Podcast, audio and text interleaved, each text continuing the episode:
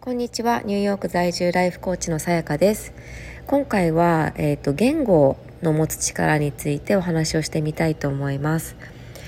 えーと、私は今ですねあのコーチングの勉強を、まあ、英語で継続しているんですけれどもあの現在取り組んでいるものとしてアセスメントといっていわゆるあの性格診断みたいなものなんですけれどもあの日頃その人々がどういうあの、まあ、物事の考え方、えっと、思考の癖で生活を送っているかっていうものを見るものなんですね。であの通常の場合あの良いあの状態の場合のそういうあの思考の癖とあとはその悪い状態になった時にどういう考え方をする傾向にあるか例えばなんだろう自分を守りたくて人のせいにしてしまうとかあの自分がすごくあの偽善者みたいな気持ちになってしまうとかそういう傾向をこうあの確認するテストがあってでそのテストのあの分析とフィードバックをできるそのあの資格を取る今練習をしているんですね。で、昨日その、まあ、フィードバックの練習を今とにかくあのしなければいけなくって、まあ、しているんですが、同僚に対してしていた時に、まあ、お互いこうやり合うんですけれども、1回のフィードバックでだいたい1時間から1時間10分ぐらいかかるんですね。で、また多分もっとかけようと思えばもっとかかるんですけど、一応今はあの、まあ、一番こう短縮というか最低限のそのあのスクリプトでをもとにこうフィードバックをしていくっていうことをしているんですけれどもあのやっぱりですねどうしても母国語とそうじゃないあの言葉とではあの違うなっていうことを改めて昨日再確認してしましまってというか、まあ、それはもともと認識していたものの私なりに割とあのなんて言うんだろうなまあそこそこ普通には準備して、えー、とやったんですけれどもあの私がやった相手というのは、まあ、彼はあのマネジメントまでは行ってないのかもしれないあマネジメントなのかな、まあ、いわゆるそのうんそういう割とまあ偉いポジションにいる方でで、えー、と彼はやっぱりまあフィードバックとか慣れているのもあるのかもしれないんですけど、まあ、多分一番違うなと思ってるのはやっぱり母国語がどうかっていうとこなのかなって正直ちょっと私は思ったんですけれども。やっぱり私がやるフィードバックは、まあ、ある意味その型にはまってていてで私なりに自分のその要素っていうのを、まあ、ある程度入れたつもりではあったんですけれどもやっぱり日本人っぽいなっていうところで割とその学校から言われた通りのあのフィードバック方法を忠実にやったっていう感じだったんですけれども彼はもうかなりオリジナリティをこう織り交ぜていてあの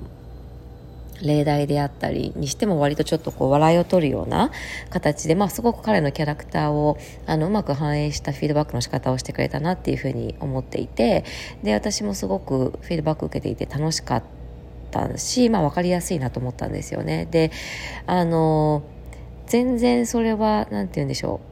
当然のことだなとは思うもののやっぱりちょっとこうへこむというかああなんかやっぱり何て言うんだろうまあ、ちょっとまだ英語に対しての苦手意識っていうんですかね、まあ、これ本当にあの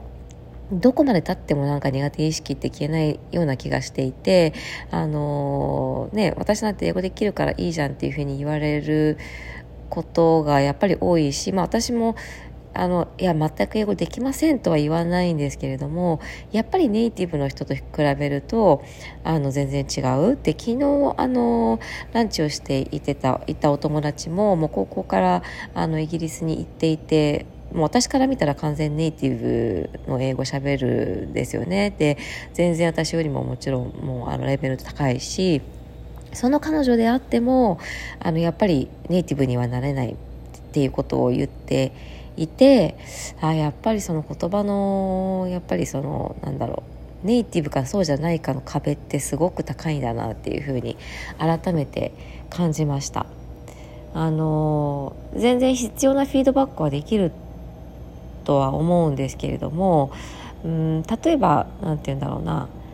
最低限やれやれることをやれればいいやってっていうのがちょっとやっぱ私は嫌なんだなっていうふうに改めて感じてで、まあ、最低限とも思わないんですね。一応自分なりにプラスアルファではやっているつもりなんですけれどもやっぱりその彼のなんかこうコミュニケーション能力ももちろんあると思う思うしクリエイティビティもあると思うんですけれどもああいうのを見てるとあなんか自由自在にやっぱり言葉をこう操れるとああいうことをいろいろ盛り込む余裕ができるんだなっていうふうに感じて。あのまあ、頑張ろうっていうふうに思えたのはすごく良かったんですけどあの壁はこう大きいなっていうのを改めてあの感じたっていうお話でした。多分あのね言葉のレベルっていろいろでで海外に住んでいるとやっぱりその言葉ができないっていうのがある程度はこうあのコンプレックスとかハンディキャップに感じたりっていうことがあると思うんですね。で特にそのまあ、現地のママ友とかお友達とか同僚とかと話す時にそこって少しこう不自由さを感じるような場面があるのかなと思うんですけれども昨日改めてそれをこう感じてあのた時に思ったのがまあやっぱり気持ちなんかそこでその技術ではなくてコミュニケーションってやっぱいろんな方法があるから表情であったりとか、まあ、そのアセスメントのフィードバックをする以外の部分でのそのクライアントとの付き合い方とか、まあ、そういうところもいろいろとその私だったら何ができるんだろうっていうことをあの考えてやっていきたいなっていうふうに改めて感じました。ちょっと最初の言ったテーマからはずれちゃうんですけどもしかしたらお話ししたかったことはその自分なりにできることを見つけるっていうことかなというふうに今あの話してて思ったんですけどあのそう多分その勝てない部分っていうのはどうしてもあるんだけれどもじゃあそれ以外のところであのどう自分の色を発揮してあの自分のオリジナリティっていうのを出していくかっていう視点がすごく大切なんだろうなって思ったんですよね。うん、やっぱり勝て勝てないっていうか、まあ、勝とうとする必要もないのかもしれないですけど、ね、逆に日本語ってなった時に当然私の方があの得意なわけだしだから、うん、そう考えるとやっぱりその勝てないところで勝負しないっていうのも大切かなと思いました そこをなんかこうコンプレックスに思ってそこばっかり追求しようとすると多分苦しいし、まあ、勝てないですよねだからあのそうではなくてじゃあ私だからこうフィードバックできることは何っていうことをあの考えるのが一番いいのかなというふうに思いました。はい、えーと、今回も聞いてくださってありがとうございます。えーと、素敵な一日をお過ごしください。